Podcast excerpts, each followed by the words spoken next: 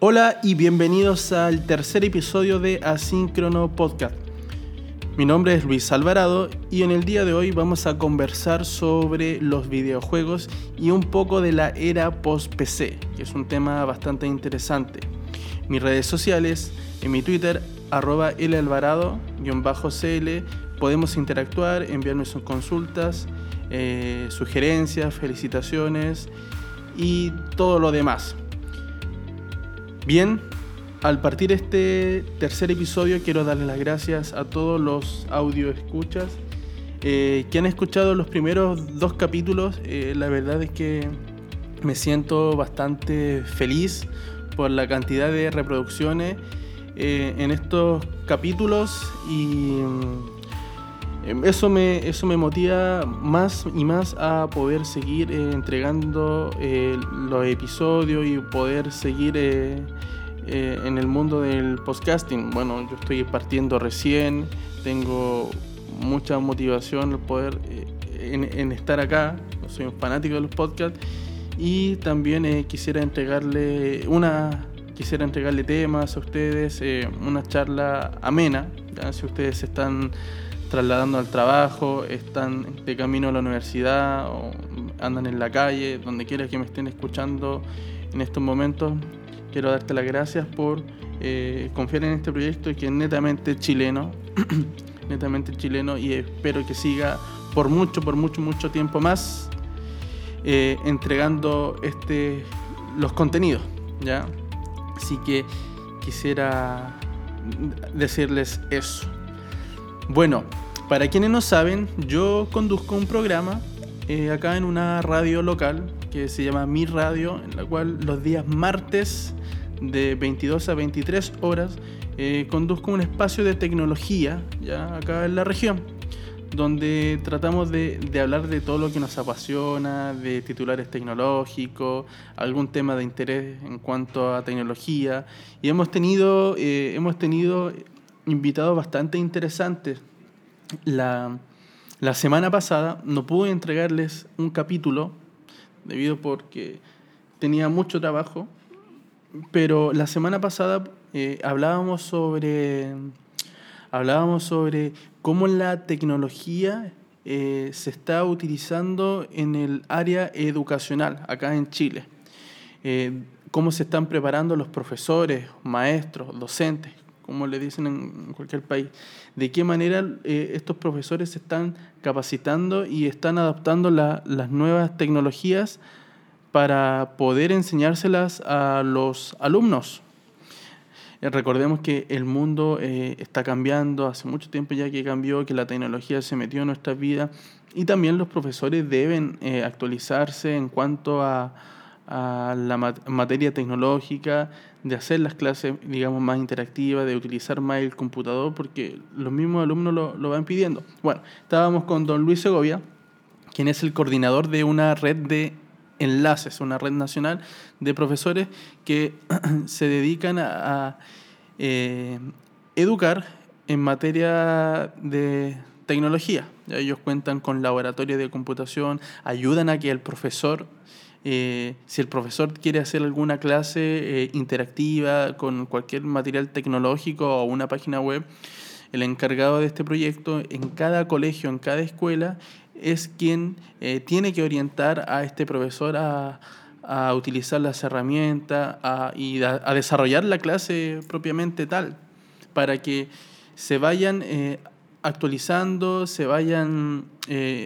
utilizando nuevas herramientas y ellos tenían un evento, el primer evento que, iban a hacer como agrupación y la primera agrupación mm, que se está formando a nivel nacional, así que muy bien por ellos. Ellos tenían un evento donde iban a, mostrar qué se estaba haciendo en qué se estaba haciendo en, en los colegios y estábamos conversando con él eh, durante el capítulo anterior del Martech, así se llama el programa. Y bueno, esta semana esta semana, y tiene que ver con el podcast de hoy, con el título que es videojuegos, esta semana tuvimos con eh, varios chicos de la región que se dedican justamente a los juegos online, específicamente al LOL, como se conoce, League of Legends.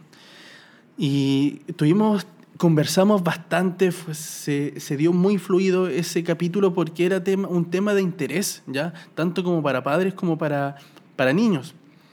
Eh, y la verdad es que yo no, bueno, yo no soy muy amante de, lo, de los videojuegos, la verdad es que yo juego súper poco y me ayudó a comprender más de qué se trata este mundo del este mundo de los videojuegos.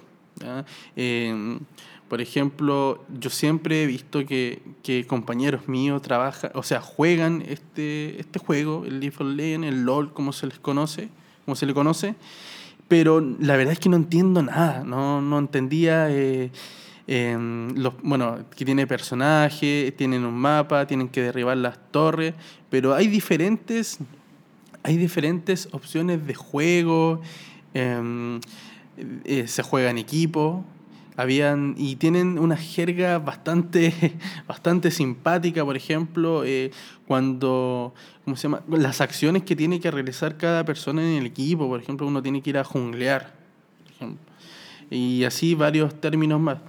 Entonces estuvimos conversando sobre este juego de qué se trataba eh, contar que acá en Chile también hay campeonatos a nivel nacional que se realizan de juego, cómo nació el League of Legends. Eh, estuvimos hablando también, bueno, por ahí también se habló mucho de lo que era Pokémon, Pokémon Go. Y la verdad es que Pokémon Go eh, marcó una tendencia, a, bueno, acá a nivel nacional sí marcó una tendencia porque uno salía a la calle y se encontraba con gente con el, caminando con el celular o en las pokés paradas, las paradas que, eran, que son lugares eh, bien eh, icónicos de, de, una ciudad donde eh, pusieron una pokeparada. La gente iba a buscar pokebolas, por ejemplo, o muchas veces esas pokeparadas después se convertían en gimnasio y, iban a, y se iba a luchar esos gimnasios. Y entonces uno salía a la calle y se encontraba con mucha gente afuera de ese lugar, con todos con celulares. Entonces sí, Pokémon Go marcó una tendencia acá a nivel nacional, pero ya no, he visto mucha gente jugando Pokémon Go, ya he visto poca gente por las calles o en, o en determinados lugares donde sí se veía antes.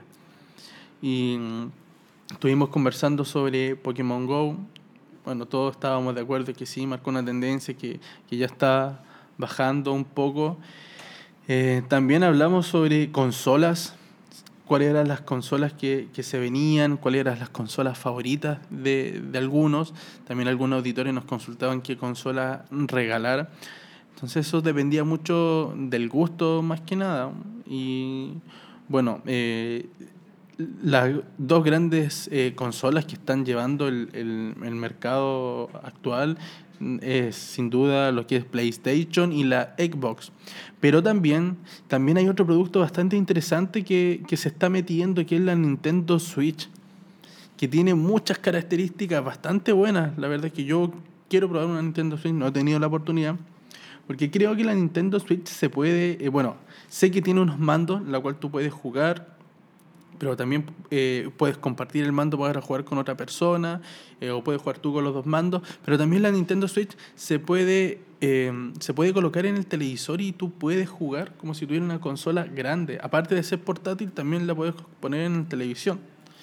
Así que es bastante, eh, bastante interesante lo que nos está ofreciendo Nintendo. Bueno, siendo de la marca de Nintendo, obviamente el, el producto va a tener una calidad, eh, una calidad mejor. Así que, bueno, con respecto a los videojuegos, eh, eso estábamos hablando de, de videojuegos. Eh, bueno, un poquito disperso, un poquito disperso, ¿ya? Pero se hablaron, hablamos bastante temas de, de videojuegos. hablamos bastante temas de videojuegos, el LOL, eh, Pokémon Go, hablamos del tema de las consolas. Y bueno, y también un poco del PlayStation 1, no sé si ustedes se acuerdan del famoso PlayStation 1, que bueno, para ahí también salieron las copias del PlayStation, el Polystation, me acuerdo que también jugaba el Polystation que venía con juegos precargado, que también funcionaba bastante bien, pero era una copia de lo que era el PlayStation 1. Estoy hablando de bastante tiempo, ya 10 años aproximadamente, más de 10 años, sí, aproximadamente, lo que fue la, la PlayStation 1. Em, bueno, si tú eh, conoces algún videojuego que quieras recomendar, eh, para, bueno, que me quieras recomendar para poder jugar, me voy, a iniciar, me voy a iniciar en el mundo de videojuegos porque no soy muy fan de ellos, pero sí me voy a iniciar en los videojuegos con una Nintendo Switch. Así que si tú tienes alguna recomendación de videojuego, eh, por favor déjamelo en los comentarios o en mi Twitter, arroba Alvarado-CL, para para poder revisar y poder jugar. El segundo tema que, les traigo para comentar es la era post-PC. Que se, se preguntarán, ¿la era post-PC? Sí, la era post-PC. ¿Estamos viviendo una era post-PC? Esa, es la, esa es la pregunta que, muchos se hacen. Y esto justamente porque cada año las grandes marcas están sacando muy buenos productos sobre todo lo que es Apple y Windows y Samsung también con sus tablets. Cada vez esas tablets eh, tienen más funcionalidades, tienen más características que las comparan de igual a igual a un ordenador. Entonces, eh, ¿puedo reemplazar completamente mi ordenador por una tablet? Estamos comparando acá ya la, el, iPad, eh, el iPad, el último iPad que salió, el iPad Pro ¿realmente tendrá las, las capacidades para, para sustituir a un ordenador? Muchos dicen que sí, se están, se está, que lo intentan y pueden realizar sus tareas eh, normalmente. Bueno, y el último iPad Pro eh, es realmente fantástico. No sé si lo han tenido la oportunidad de verlo. Tiene unos marcos geniales. Eh, lo encontramos en, un tamaño de 11 y de 12,9 pulgadas. Em, tiene unas fundas también muy geniales que vienen con, una, con un teclado.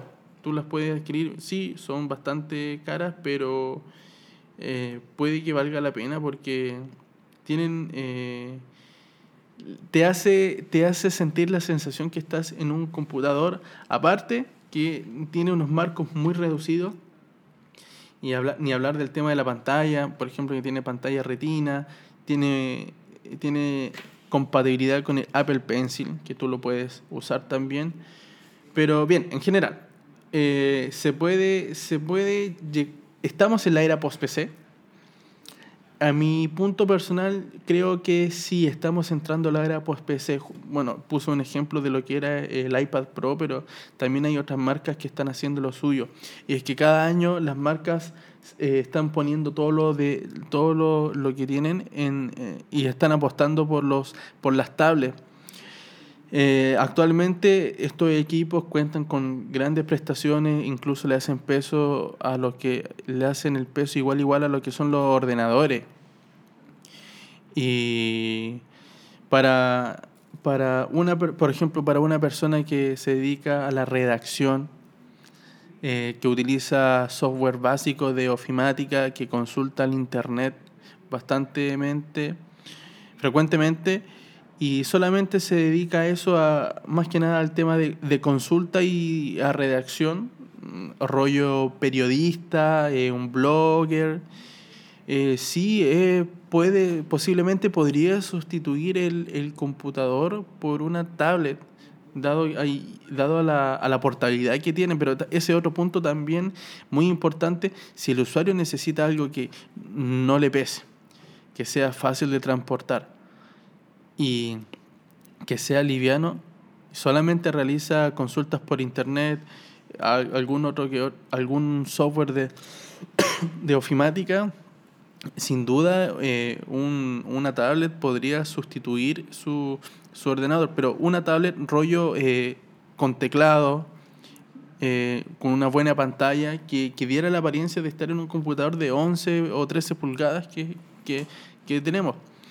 Sí, se puede pero también depende mucho del, del usuario, de qué es lo que busque. Como les dije, si busca portabilidad, eh, que sea liviano de, de, peso, el tamaño, sin duda, una, una tablet sería una buena sería una buena opción. Y también tenemos ya los usuarios más heavy user que se dedican a utilizar, eh, eh, por ejemplo, que utilizan mucho lo que son los programas de edición de fotografía, edición de video, eh, lo que se dedican a la programación. Ahí yo sí creo que la programación todavía no la podemos desarrollar muy bien en lo que son la, las tablets. ¿ya? Si hay un, tenemos, bueno, teníamos heavy user que se dedican eh, rollo de edición de fotografía, eh, video, programación. Eh, ahí se ve un poco más complicada la cosa debido a, la, que todavía vivimos en un, ecosistema un poquito más cerrado. Y sin duda ahí la opción es un, un, un ordenador para, para, utilizar. Debido a la, la cantidad de recursos que usamos, eh, a los programas también, a los software que se utilizan, que no, las, no los encontramos muchas veces en, en, las tiendas de aplicaciones. Entonces ahí ya tenemos que recurrir a un ordenador, pero de modo, de modo general, de modo general, sí, eh, se está entrando la era post-PC, poco a poco estos estos equipos se van introduciendo al mercado y ya es mucha la, ya es más la gente que prefiere estas características de portabilidad, de ligereza, de, mm, de tamaño y se está decantando por un, una, una, tablet. Esperemos que, que, más adelante las grandes marcas eh, sigan eh, introduciendo eh, más características, más funciones para, para poder introducir de, de lleno estos, estos equipos al mercado. Así que eso es lo, lo que le quería, quería comentarles, quería contarles sobre la, la era post-PC. Em, ¿Qué más les puedo contar? Eh, acostumbraba en los capítulos anteriores a contarles un poco en, bueno, en qué me, qué me encuentro haciendo actualmente. Me gusta que, que, este podcast sea una conversación, ¿ya? que no sea tan cuadrado, sin más que nada, que sea una conversación amena. Si tú, como lo dije, si tú estás de camino a la U, al trabajo, donde quiera que me estés escuchando, eh, si estás tomando un café, estás, estás tomando una bebida, que sea una, una conversación eh, bastante agradable, ¿ya? donde eh, conversemos un poco de esto, de esto de lo que nos apasiona, que es la tecnología. Bueno, yo les cuento que soy desarrollador y actualmente me he encontrado, bueno, en el último tiempo me he encontrado desarrollando en lo que es PHP.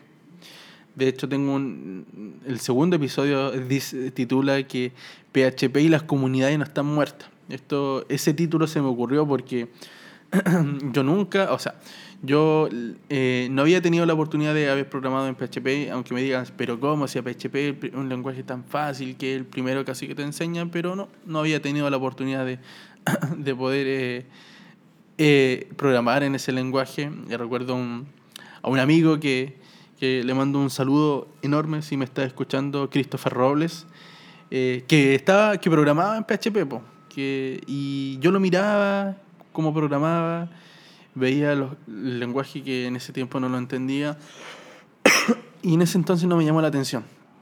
Hasta ahora. Y, y, y me digo qué equivocado estaba de no haberle dado una oportunidad en ese tiempo a PHP.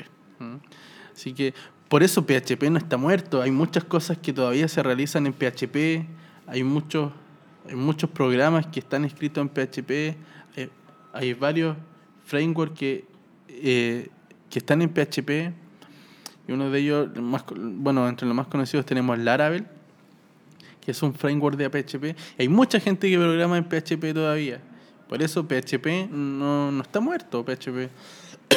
Aparte que si vienes de otro lenguaje de programación, estar en PHP se te va, se te va a hacer súper, súper fácil de, de poder manejarlo. Y bueno, me encuentro eh, desarrollando en, PHP. Estoy haciendo algunos sistemitas por ahí, sistemitas básicos, que lo estoy desarrollando en PHP. Eh, y también, también me encuentro aprendiendo lo que es Swift. Para quienes no saben, Swift es el lenguaje nativo de Apple o para desarrollar aplicaciones basadas en, en plataforma iOS me encuentro aprendiendo Swift. Y esto también es por una, disculpen ya, esto también por una decisión bastante personal. recuerdo que también justamente por, un amigo en que no hizo un remesón ahí. Yo tengo una Mac y para poder eh, desarrollar aplicaciones eh, basadas en iOS tú necesitas una Mac. Aunque tú estés programando en, en otro, en, en, otro computador, en, en, un lenguaje nativo para iOS, tú puedes programar en, Windows, ¿sí? Pero puedes también programar de forma híbrida en, otro lenguaje, en otro framework, pero cuando tú terminas la aplicación, sí o sí necesitas pasarla por un Mac para poder firmar la aplicación por Xcode. Xcode es el, el IDE que, que trae integrado las Mac. Entonces, sí o sí, al final vas a depender de una Mac. Bueno, cuento corto. Este amigo nos hizo un remesón de cabeza y nos dijo, viejos, ustedes tienen una, ustedes, tienen una Mac, tienes una Mac, eh, ocúpala, po ocúpala, sácale provecho, saca programa en, aprende lo que es Swift, haz algunas aplicaciones para Apple porque eh, otras personas necesitan invertir en una Mac, necesitan conseguirse una para poder eh, levantar su aplicación y poder firmarla y ustedes tienen una y no la ocupan. No. Así que, bueno, ese remesón de cabeza me, me hizo eco y me encuentro aprendiendo Swift. ¿ya? Ahora, Swift es un lenguaje, lenguaje nativo de, para iOS. Y Swift llegó a reemplazar lo que era eh, el lenguaje anterior, que era Objective-C. No sé si ustedes se recordarán de Objective-C. Bueno, ese lenguaje aún sigue, pero eh, ya eh, Apple no le está dando, no le está dando soporte.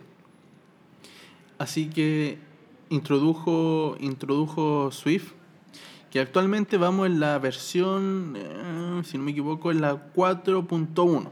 4.11. Eh, esta, se, esta se lanzó en este año, en, mayo, ¿ya? En mayo, eh, como a principios de mayo se lanzó la última versión estable de, de lo que es Swift. Y como le dije, es un lenguaje nativo de iOS y tiene el simbolito de, de como de un pájaro, como de una gaviota que, que va que va bajando. ¿ya? Este, este lenguaje fue creado por Apple. Como le dije, que se, se enfoca al desarrollo de las aplicaciones. Yo dije para sistema iOS, pero también corrijo, también eh, se basa para sistema Mac OS. ¿ya? Este lenguaje vino a reemplazar lo que era Objective-C y esto fue lanzado alrededor del 2014, ¿ya? en la conferencia de desarrolladores que se tiene cada año, que Apple hace cada año. Em, bueno, también con este, con este lenguaje podemos, eh, eh, podemos desarrollar código que sea compatible con Objective-C. ¿ya? Y es bastante agradable programar en Objective-C. Es muy, muy, muy fácil de, entenderlo. De hecho, para quienes tengan eh, eh, dispositivo Apple, un iPad o un iPhone, eh, Apple tiene una aplicación que se llama Playgrounds, donde ahí en forma de juego tú puedes aprender a programar en Swift. Y Apple lo pone de forma muy, muy, muy fácil para programar. Así que en eso me encuentro desarrollando actualmente, en eso, eso estoy, en lo que es el desarrollo PHP y Swift. Y obviamente ahí compartiendo un poco el tiempo. Ahora último me he encontrado un poquito pillado de tiempo. Estoy terminando el, lo que son ya mis clases. También lo que se viene el cambio de, cambio de trabajo. Así que eh, han sido muchos factores, lo cual no, no me llevó a realizar el episodio anterior. Pero básicamente en eso estoy. Espero ya tener la otra semana eh, eh, hablar de, otro tema interesante, otro tema que, que, estemos desarrollando en los Martech, que va a ser la, la tecnología en las aeronaves, en la aeronáutica. Y es muy interesante debido porque estos, estos aviones, avionetas, utiliza mucha, mucha tecnología para poder eh, funcionar. ¿Qué haríamos si, por ejemplo, si el avión perdiera el curso del GPS?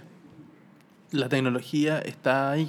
Entonces vamos a estar con, con Felipe, perdón, vamos a estar con Francisco Barraza, quien nos va a contar sobre sus proyectos que está realizando. Vamos a hablar un poco de tecnología aeronáutica. Y él, él está desarrollando un tema bastante interesante. Él está desarrollando un simulador de vuelo construido 100% por él. Así que lo vamos a tener en el próximo episodio del podcast. Y también quiero, quiero intentar ese, ese, esa forma de, de podcast, onda de, de entrevistas eh, con diversas personas que se dediquen al mundo de la, de la tecnología. Así que vamos a, vamos a partir la próxima semana con, con Francisco, donde estaremos hablando de ese tema y también para probar ese nuevo formato en este podcast asíncrono. Bueno, eh, creo que con eso estaríamos bien. No creo que no se me queda nada mal en el tintero. Eh, darle las gracias nuevamente por haber escuchado este episodio. Por favor, ayúdame a mejorar. Estoy partiendo recién. Déjame tus sugerencias, comentarios y me puedes dejarlo en las notas, en los comentarios del episodio. Em, puede escribirme en mi Twitter, arroba elalvarado-cl, me puede mandar mensajes por ahí también y por favor, si te gustó, si piensas que lo estoy haciendo bien, si quieres apoyar este podcast que es 100% chileno y regional, dale me gusta, comenta, compártelo y dale estrellitas para poder posicionar y que otras personas más eh, puedan descubrir Asíncrono Podcast. Yo me despido, nos encontramos la próxima semana en el cuarto episodio de Asíncrono Podcast. Y también se me olvida, me puedes encontrar en todas las plataformas, casi todas las plataformas de, podcast. Estoy en Apple Podcast, estoy en Spotify, en Catbot, en Pocket Cat, en Evox, en todas las grandes plataformas de, de podcast me puedes encontrar. Mi nombre es Luis Alvarado y nos encontramos la próxima semana. Chao.